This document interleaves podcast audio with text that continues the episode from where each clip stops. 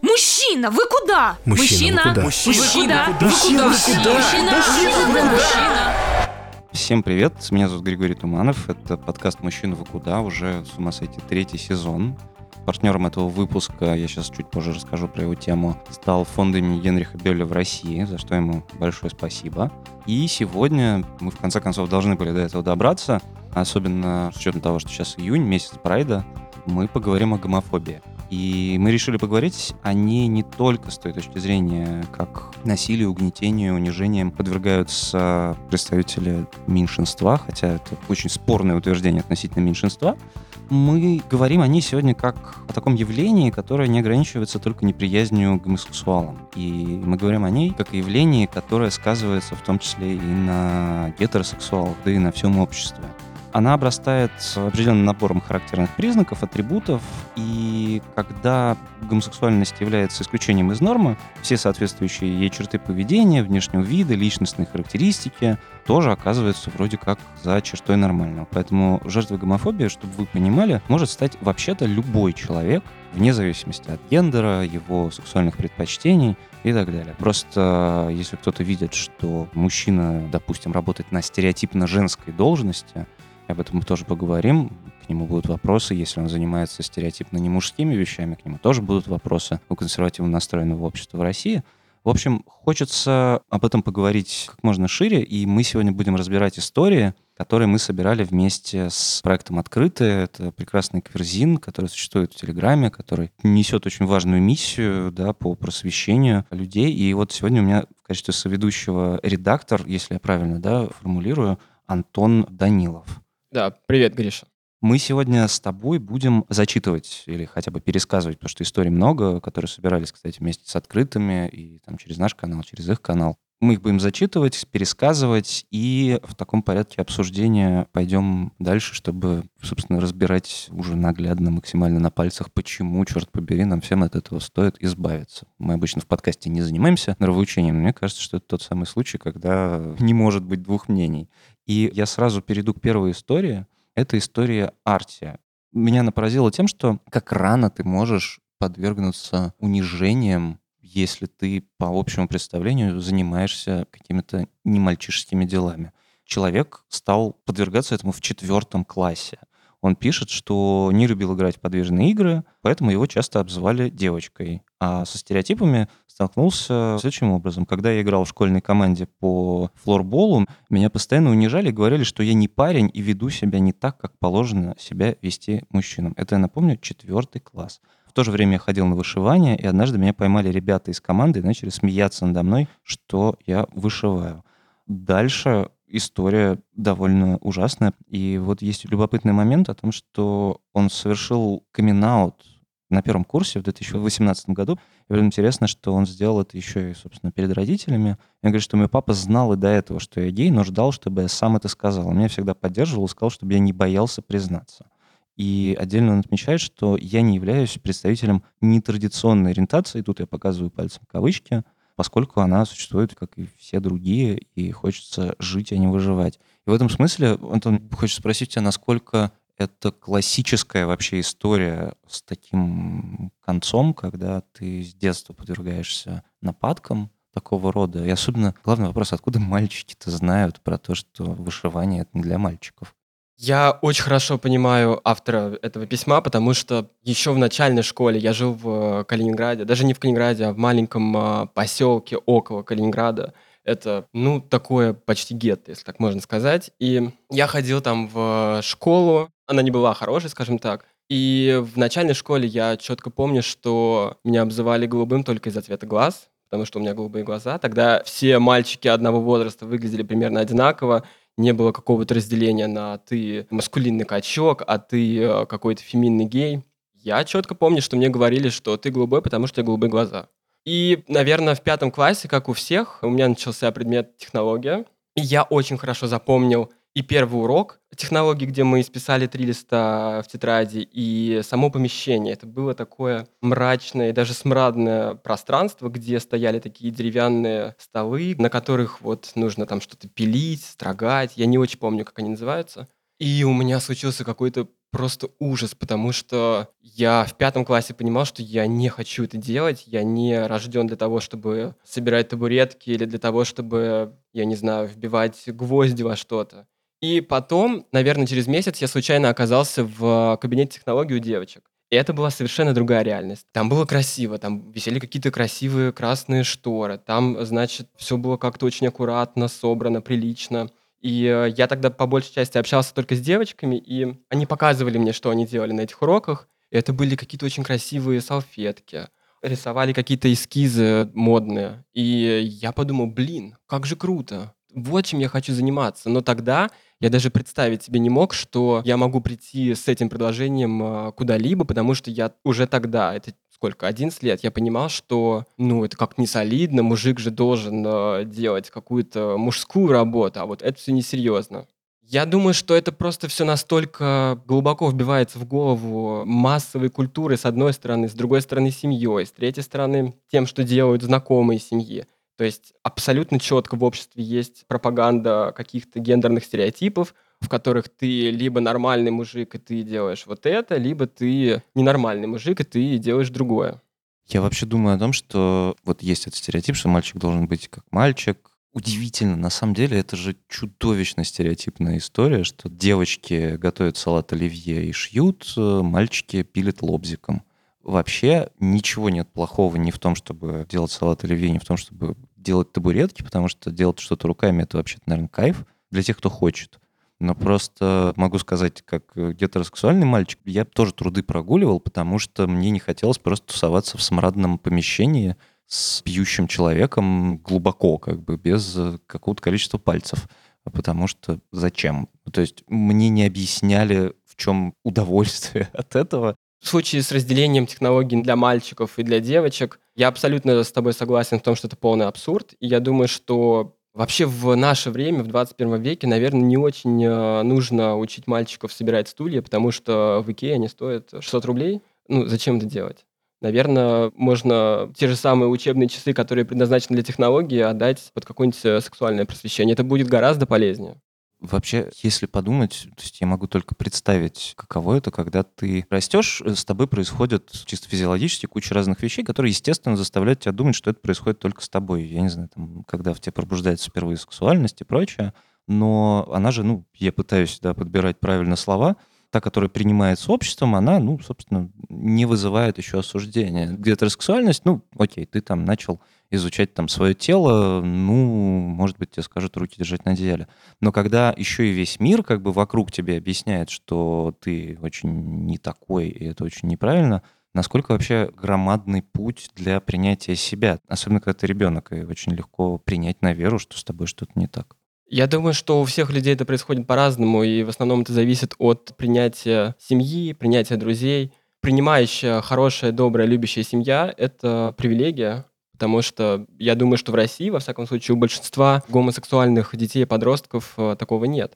Я примерно всегда представлял, что я гей, не было какого-то дня, когда я проснулся и подумал, блин, ну вот все, теперь наконец-таки девочки меня не интересуют, теперь я буду влюбляться в мальчиков. И я очень хорошо запомнил чувство страха, которое длилось, наверное, с класса шестого, потому что тогда, все в той же школе, двух мальчиков поймали за какими-то абсолютно невинными шалостями, в которых был какой-то эротический подтекст. Я, честно говоря, не помню, что они делали, но ничего того, что может прийти в голову, они точно не совершали.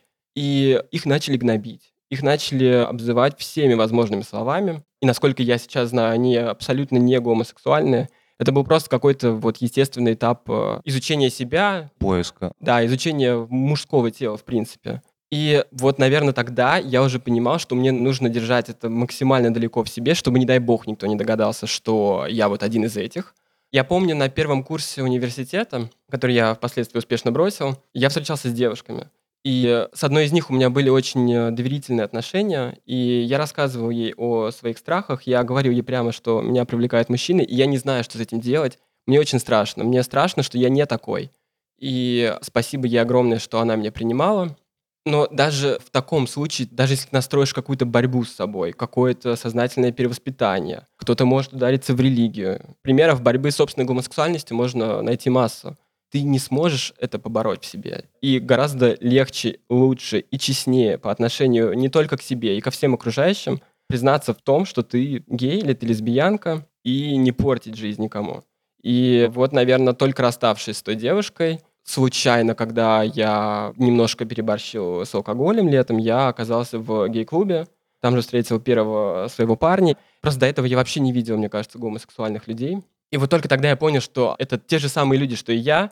Я могу с ними общаться, я могу с ними дружить, могу с ними веселиться. С одним «но». Мне не нужно им ничего объяснять. Мне не нужно бояться, что они меня разгадают, что если они меня разгадают, они от меня откажутся, или, не дай бог, изобьют, или еще что-нибудь сделают. И это очень сильно облегчило жизнь.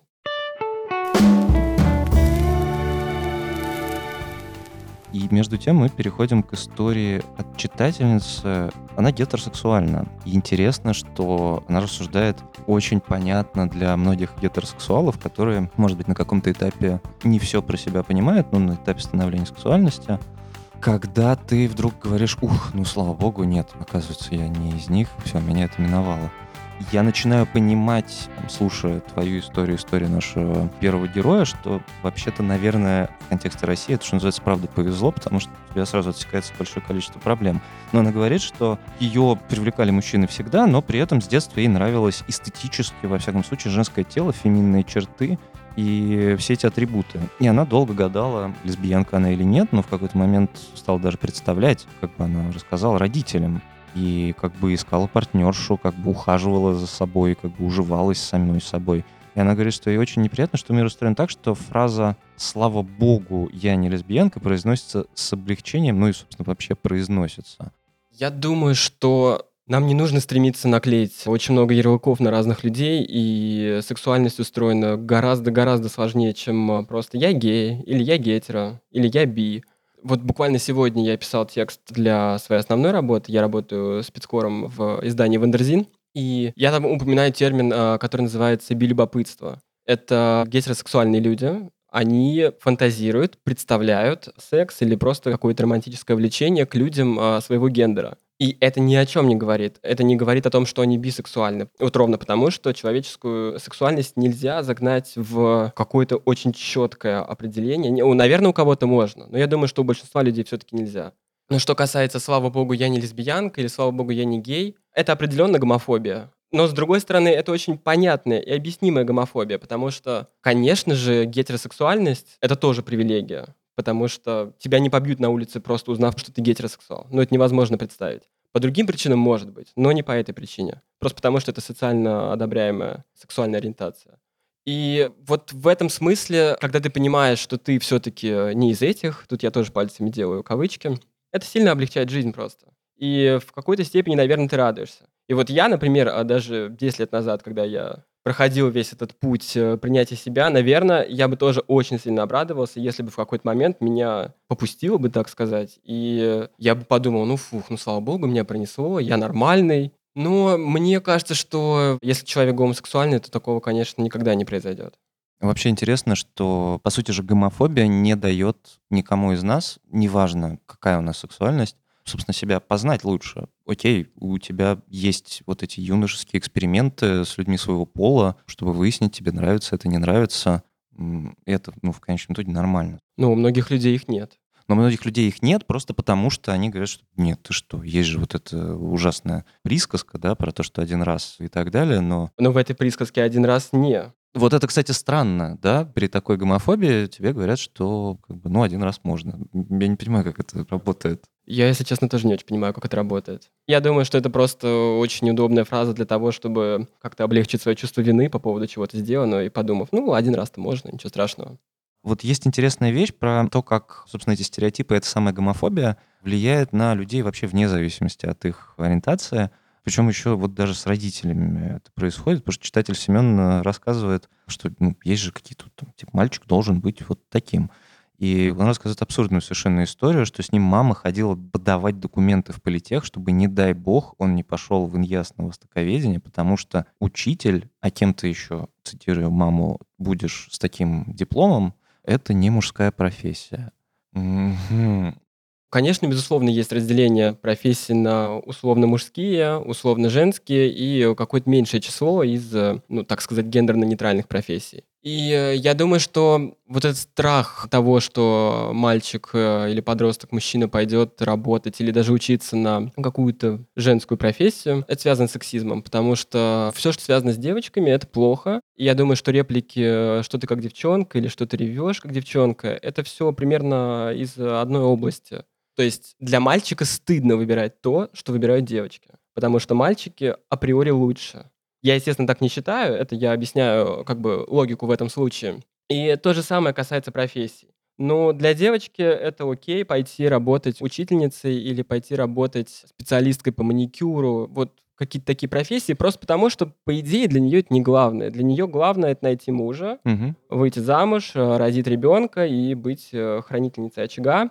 И в этом смысле мужчина никак не может быть хранителем очага, потому что он должен зарабатывать деньги. А какие деньги заработать в маникюрном салоне или учителем в школе? Ну, не самые большие, скажем так. Да, но мы еще говорим, когда мальчик любит шить, допустим, или мальчик интересуется одеждой, почему он обязательно должен быть геем при этом? И напомню, что заработать на пошиве одежды можно много денег вообще-то.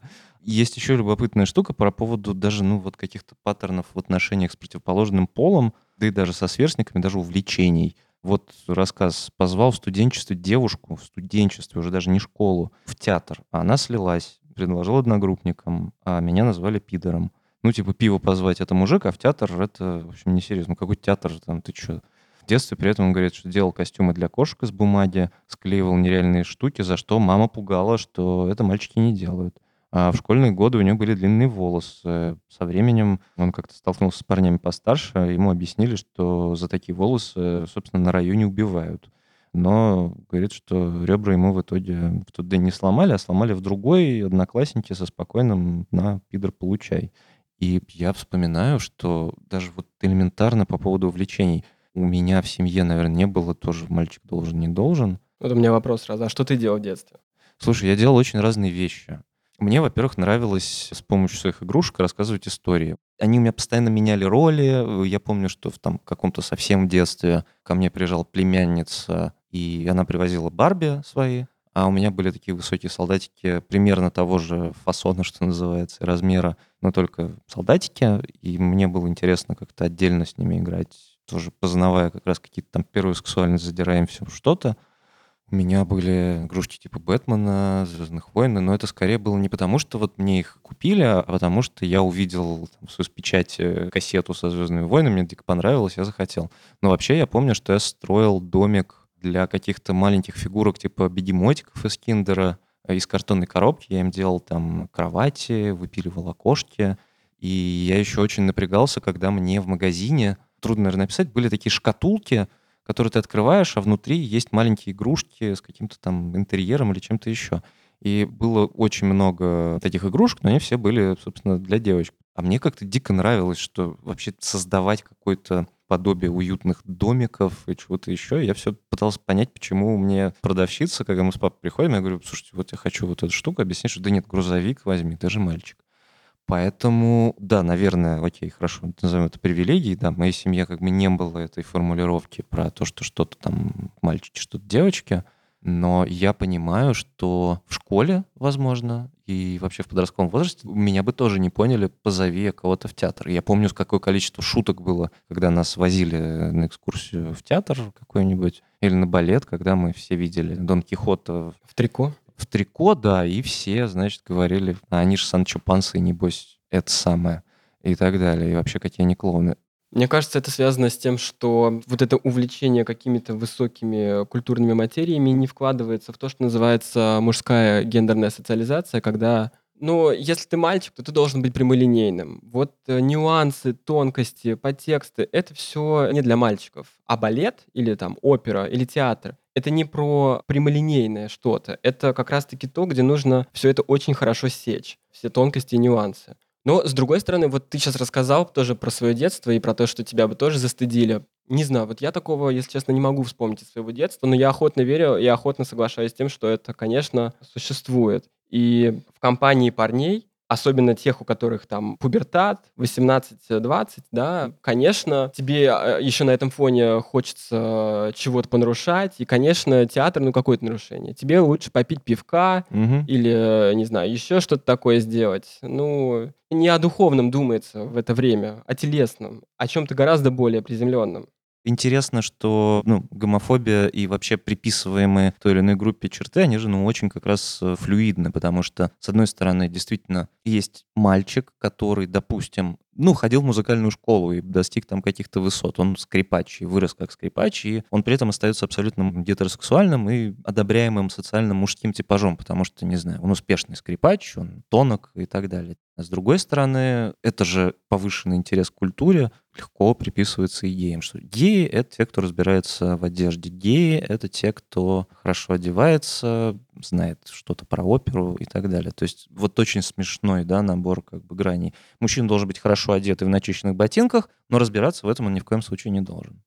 Тут, кстати, есть э, довольно интересный момент, почему, мне кажется, такой стереотип появился. С одной стороны, я с ним не согласен. Я не думаю, что среди гомосексуальных мужчин можно говорить о каком-то супер отличии в этом смысле. Это гораздо больше зависит от финансовых возможностей и от кругозора, и от интеллекта. Но, мне кажется, почти не зависит от сексуальной ориентации. Но, с другой стороны, гомосексуальный мужчина, вот ему, например, 20 лет, вот ему 30 лет, у него нет жены, в России ты не можешь заключать и гомосексуальные браки, поэтому у него нет мужа. Он, э, ну, грубо говоря, предоставлен сам себе, и все деньги, которые он зарабатывает, он тратит на себя, в том числе и на одежду, покупая ее чуть дороже, чем могут себе позволить ровесники гетеросексуальные. Он э, тратит это в том числе и на интеллектуальное образование себя. Вот просто за счет того, что у него есть некая сумма денег, которую ему не нужно тратить на вот это ежедневное обеспечение жены, семеро по лавкам и так далее. И с другой стороны, получается, это такое очень интересное противоречие, когда, с одной стороны, стереотип подтверждается, а с другой совершенно не подтверждается.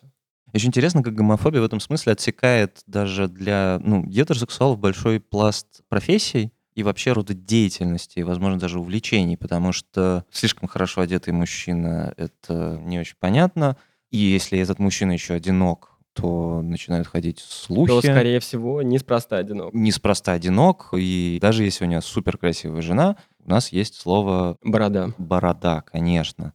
Вот, собственно, продолжая историю про работу. Человек соответствовал всем формальным требованиям. Вполне гетеросексуальный человек, который вряд ли что-то выдавало в нем э, гомосексуала с точки зрения стереотипной.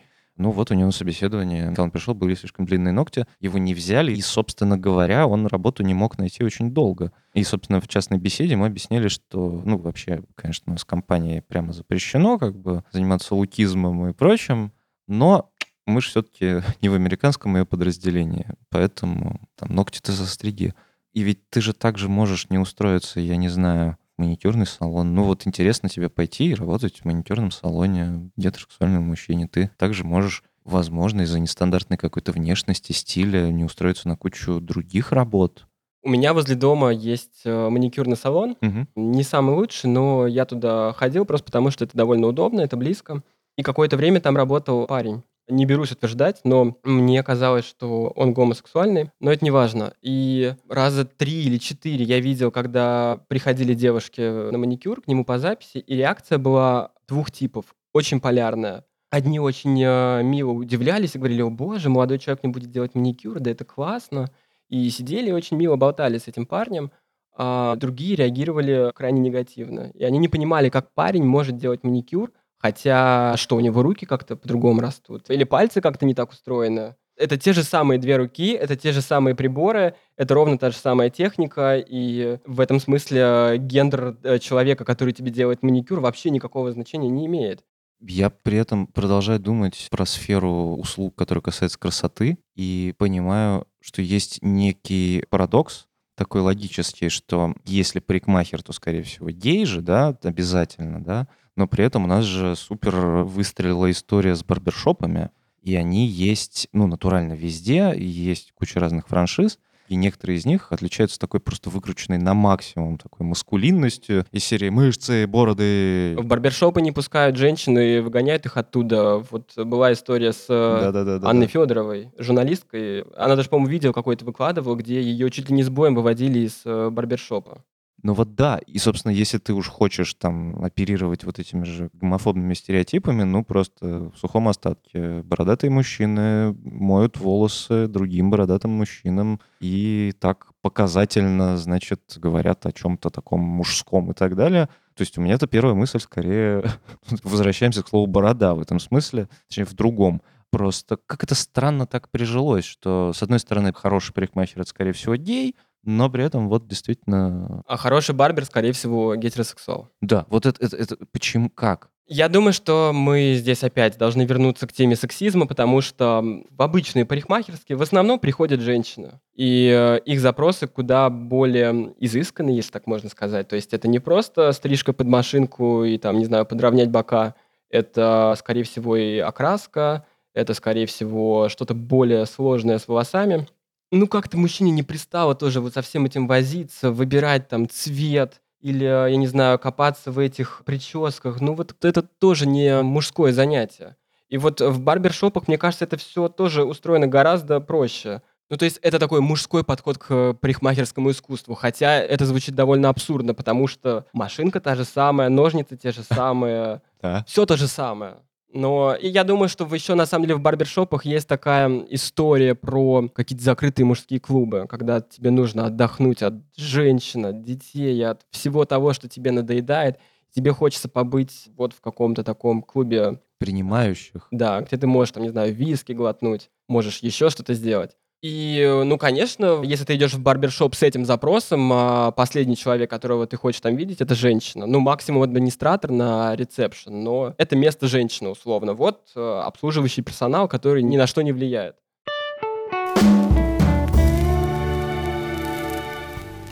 Но говоря о глубине, кстати, проникновения стереотипов и той самой гомофобии, в этом смысле хочется поговорить про гомофобию внутри как раз ЛГБТ-сообщества и внутри трансгендерных, наверное, Трансгендерных людей. людей, да, потому что вот они же сталкиваются прям реально с проблемами, кажется, даже внутри того сообщества, которое должно их принимать. Я скажу страшную вещь. Я тоже был довольно гомофобно настроенным, но если открыть мой Инстаграм и посмотреть мои фотографии, это будет, наверное, звучать абсурдно, потому что я довольно стереотипный гей. То есть э, я не какой-то качок с брутальным низким голосом или что-то такое.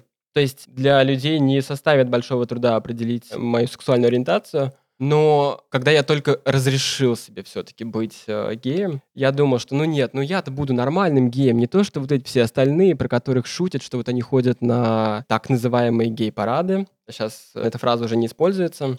Я, значит, там запишусь в какой-нибудь тренажерный зал, я там буду как-то маскулинно одеваться, не буду как вот эти все ужасные педики. Но я так думал довольно долго. И в какой-то момент в разговоре с друзьями я этим даже бравировал. Я говорил, нет, ну, я гей-гомофоб. Ну, вот нужно быть нормальным мужиком. Это смешно слышать от меня, но это правда очень смешно. И, конечно же, нет никаких неправильных и правильных геев. И даже э, люди, которые воплощают просто весь, так сказать, набор гомофобных стереотипов о том, как выглядят геи, не должны никак притесняться за это, не должны э, подвергаться какой-то травле. И внутри гей-сообщества это абсолютно четко есть. Потому что вот раньше, там, когда я знакомился с парнями и заходил в какие-то приложения, дейтинг-приложения, у каждого, наверное, третьего или четвертого в описании профиля стояла фраза «манерным не беспокоить». И я понимал, что это сделано для того, чтобы такие, как я, этим людям не писали. Опять же, это довольно легко понять э, в том смысле, что если вдруг ты захочешь со своим новым знакомым сходить в кафе или еще куда-то, чтобы вас не вычислили, чтобы у вас э, свидание, чтобы вы могли притвориться просто двумя гетеросексуальными друзьями, которые пришли пивка попить, ну, грубо говоря мы не понимаем, откуда, как формируются наши, так сказать, вкусы и что на это влияет. А образ идеального мужчины в массовой культуре есть абсолютно четкий. Это высокий, это сильный, это накачанный, это вот какой-то, я не знаю, ну вот Дэвид Бек в его молодые годы. И это очень сильно тоже влияет на формирование вкусов, потому что в какой-то момент довольно трудно отделить, что нравится именно тебе, от того, что тебе навязало общество. Навязало через фильмы, через сериалы, через порнографию в том числе.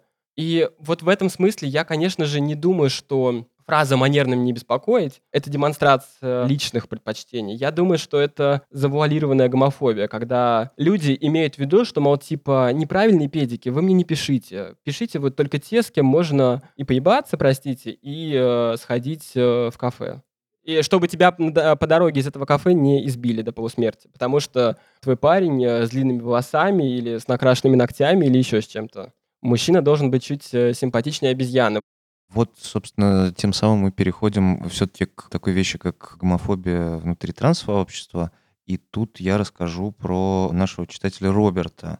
Он, собственно говоря, трансгендерный мужчина, и вот с чем он сталкивался. Значит, пункт первый, недлинная история — но преподаватель целенаправленно довел на экзамене, а когда я вышел от него в слезах, а окружающие спросили, что со мной, он бросил ему фразу «женские нервы». Как трансгендерному парню мне, естественно, было вдвойне обидно такое слышать. Есть еще фраза про «ну ты не можешь быть мужчиной, ты же такой ранимый и всех жалеешь, это так женственно». Есть история про то, что его стыдила мама за то, что он в компании, где его знают как парня, попросил подводку на Хэллоуин, потому что мальчики не просят подводку на Хэллоуин. И у знакомого его партнера похожая ситуация. Брутальный мускулинный мужчина не может, и это что называется прям first world problems, не может доказать людям, что он бисексуален. Потому что раз ты бородат и широкоплеч, хорошо зарабатываешь, дважды женат, задел нескольких детей, тебе предопределено быть гетеро. А его слова о том, что мужчины тоже нравятся, как-то это все игнорируют и говорят, что, мол, ну ты балуешься и не воспринимается всерьез давай пойдем в обратном порядке и поговорим про бисексуального мужчину. Есть такое понятие, как гомофобия, есть такое понятие, как бифобия. Бисексуальность — это абсолютно нормальная, валидная сексуальная ориентация. Она существует, это не придумки, это не что-то не отрефлексированное. И э, вот если там бисексуальный человек общается с э, гетеросексуальным человеком, то второй наверняка ему скажет, типа, слушай, ну, скорее всего, ты из этих, ты просто вот как бы стараешься влиться вот как бы в наше общество. Ну, типа, я вот как бы нормальный, но вот я люблю там условно шоколадное мороженое, но ванильное тоже не против. А с другой стороны, если там бисексуальный человек общается с э, гомосексуальным человеком, то ему скажет, что типа, слушай, ну ты как бы просто, скорее всего, не признал свою гомосексуальность, ты отрефлексируй как-то это в себе, и на тебя просто, видимо, какие-то общественные стереотипы. Ну, тоже определись. Да, ну то есть э, бисексуальных людей э, не принимают ни там, ни там.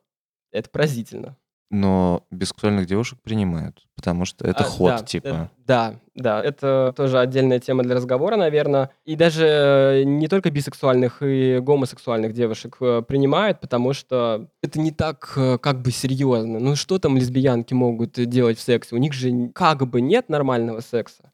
Есть какой-то мужской взгляд, male gaze, когда мужчина смотрит на двух женщин, и ему как-то очень сильно хочется присоединиться. И это в общественном сознании не так страшно воспринимается, как секс двух мужчин. Ну, то есть это прям ужас, это очень плохо. И... Ну, типа, куда мне-то тут вклиниться, да? То есть э, в секс двух женщин ты можешь да. прийти, потому что, ну, естественно, они уже готовы к этому всему. А к мужчинам зачем ты пойдешь? Ну, и с мужчин спрашивают в этом смысле больше, потому что женщина побалуется, но как бы все равно она найдет мужа, родит ребенка и э, станет нормальной. А если мужчина что-то такое делает, то это, скорее всего, все. Это... У тебя же сын растет. И вообще ты женат, да. Я сейчас подумал, ты мне это говоришь. Не-не-не, ну, именно как, какие мужики, ты что, да, изгоним из тебя это, этих бесов. Но возвращаясь тогда, хорошо, пойдем дальше про трансгендерным, да. Вообще, это тоже довольно сложная история. Я здесь могу рассуждать только на теоретическом уровне. Если нас сейчас слушают э, трансгендерные люди, знаете, что трансфобия — это плохо, и в любом виде никто не должен поддерживать трансфобию. И тут как бы сразу появляется целый э, клубок проблем. То есть, с одной стороны, тебя считают психически нездоровым человеком. Хотя это неправда. А вот в МКБ-11 два года назад трансгендерность убрали из числа психических расстройств, и теперь она находится в графе F64, и там находятся состояния, которые описывают сексуальное здоровье. То есть это не психическое расстройство. И, наконец-таки, официальная наука это признала. То есть вот с одной стороны вот эта стигматизация как психически нездорового человека, с другой стороны тут накладывается куча вот этих всех гендерных стереотипов, что так, вот если ты сделал переход из мужчины в женщину, значит, ты, наверное, должна носить каблуки, ты должна быть феминной и, не дай бог, делать то, что делает мужчина. Ну, ты же хотела, условно говоря, стать женщиной, ну вот ты стала, зачем ты возвращаешься к тому, что у тебя было и так? И эта история работает в обратную сторону, с тем же сталкиваются, наверное, транс-мужчины скорее всего, да даже не скорее всего, а точно трансгендерные люди гораздо лучше всех нас понимают, как устроен гендер. И они понимают, что не существует, э, ну то есть, конечно, существует, но очень мало людей могут вписаться вот в эти очень строгие рамки мужского и женского, маскулинного и феминного.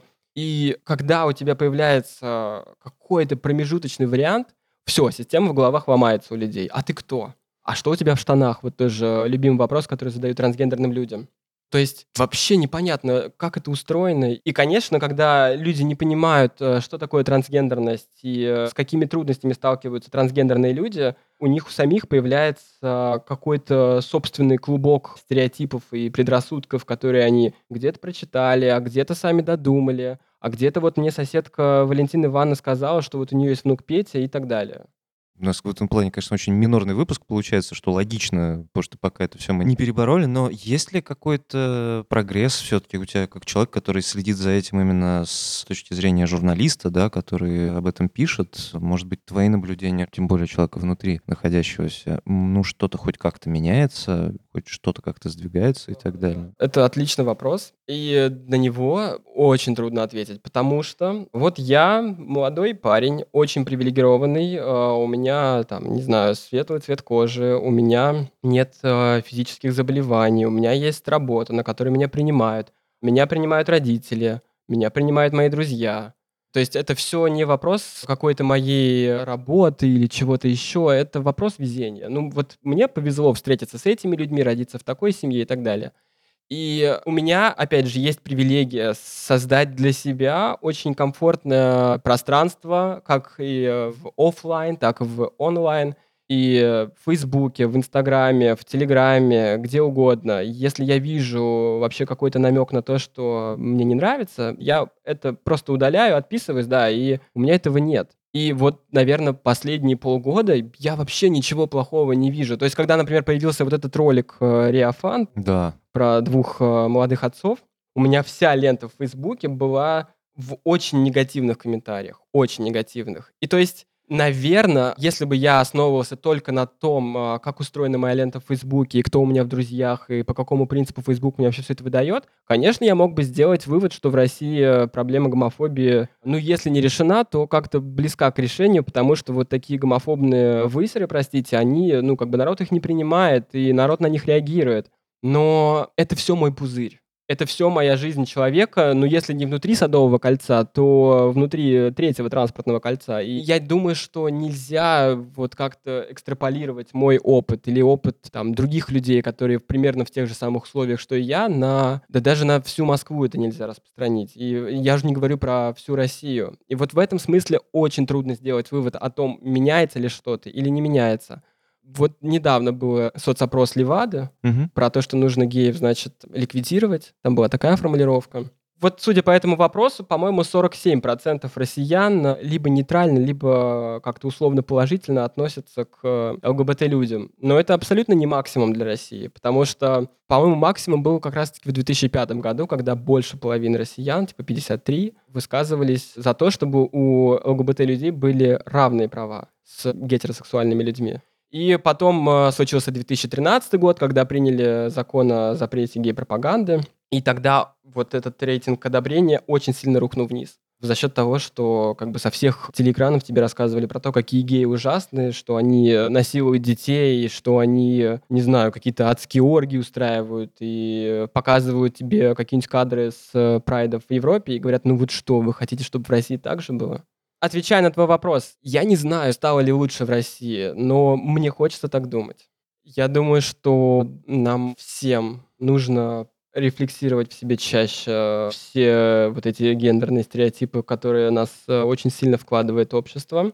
Конечно же, нас слушают гетеросексуальные мужчины. Если вдруг в какой-то момент ваш ребенок, ваш сын или дочь, неважно, придут и скажут вам, папа, я там гомосексуальный или гомосексуальная, Жизнь не заканчивается, трагедии не происходит.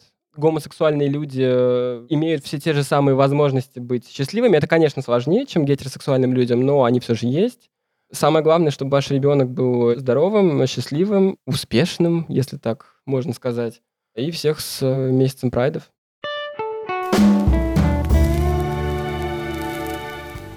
Прежде чем мы закончим, мы поменяли эту традицию немножко.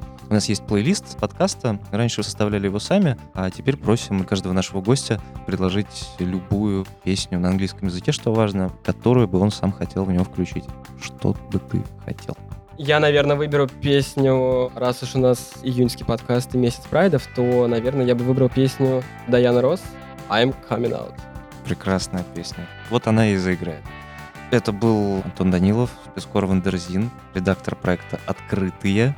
Вы, мне кажется, если не подписались еще на их телеграм-канал, вы обязательно должны это сделать. Ну, спасибо тебе большое. Спасибо, что позвал. Я же хочу сказать, что сегодня мы на примере очень разных кейсов, разных историй, которые, в том числе вы, те, кто нас сейчас слышит, нам присылали. И спасибо большое за то, что вы это делали, за вашу смелость и доверие обоим медиа. Разбирали то, как гомофобия и вообще стереотипы вредят на самом-то деле – не только тем, кого вы считаете меньшинством или кем-то еще, но они вредят напрямую и вам тоже. Это самая гомофобия не полезна никому и никогда и не будет полезна, как любая фобия. Друзья, будьте терпимы друг другу, принимайте друг друга, какими вы есть, и помните, что дело не в гендере, не в ориентации, а вообще в том, какой вы человек. Я же напомню, что партнер этого выпуска фонда имени Генриха Бёля в России — меня же зовут Григорий Туманов. Это подкаст «Мужчина в куда», подкаст о том, как живется современному мужчине. И напомню, что по субботам у нас есть рассылка под названием «Субботний Туманов», есть телеграм-канал, который тоже называется «Мужчина в куда». В общем, пожалуйста, подписывайтесь, обязательно ставьте нам оценки и пишите свои истории, никогда не стесняйтесь и приходите в наш, кстати, чат, который довольно дружелюбный и не токсичный. Ну и с месяцем прайда вас, друзья. Хорошего вам дня.